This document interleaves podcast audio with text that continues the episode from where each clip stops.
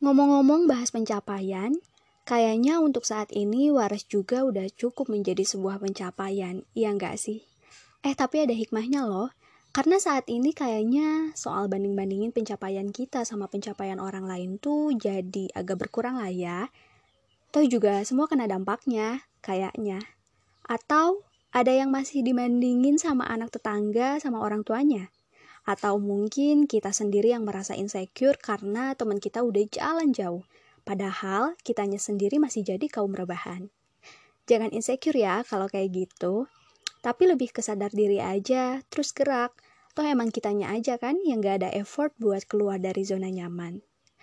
Kadang kita tuh terlalu sibuk banding-bandingin hingga kita lupa. Kita tuh gak pantas dibandingin sama orang yang startnya udah dari awal gitu loh. Gak pas aja. Ya, itu mah buat yang ngerasa diam di tempat karena emang gak ngelakuin apa-apa. Tapi buat kita yang udah effort keras dan ngerasa kok kita masih gini-gini aja ya, tenang. Punya ilmu, punya pengalaman itu gak berat di bawahnya. Anggap aja explore. Karena garis finish setiap orang itu berbeda dan garis startnya pun berbeda. Kalau kamu merasa kamu udah start sejak lama dan lari mengejar, tapi belum mencapai finish seperti yang kamu harapkan, cobalah untuk jalan pelan-pelan.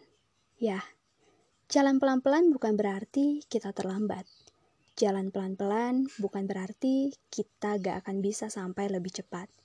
Tapi dengan jalan pelan-pelan, kita bisa ngerasain banyak hal yang selama ini gak kita sadari.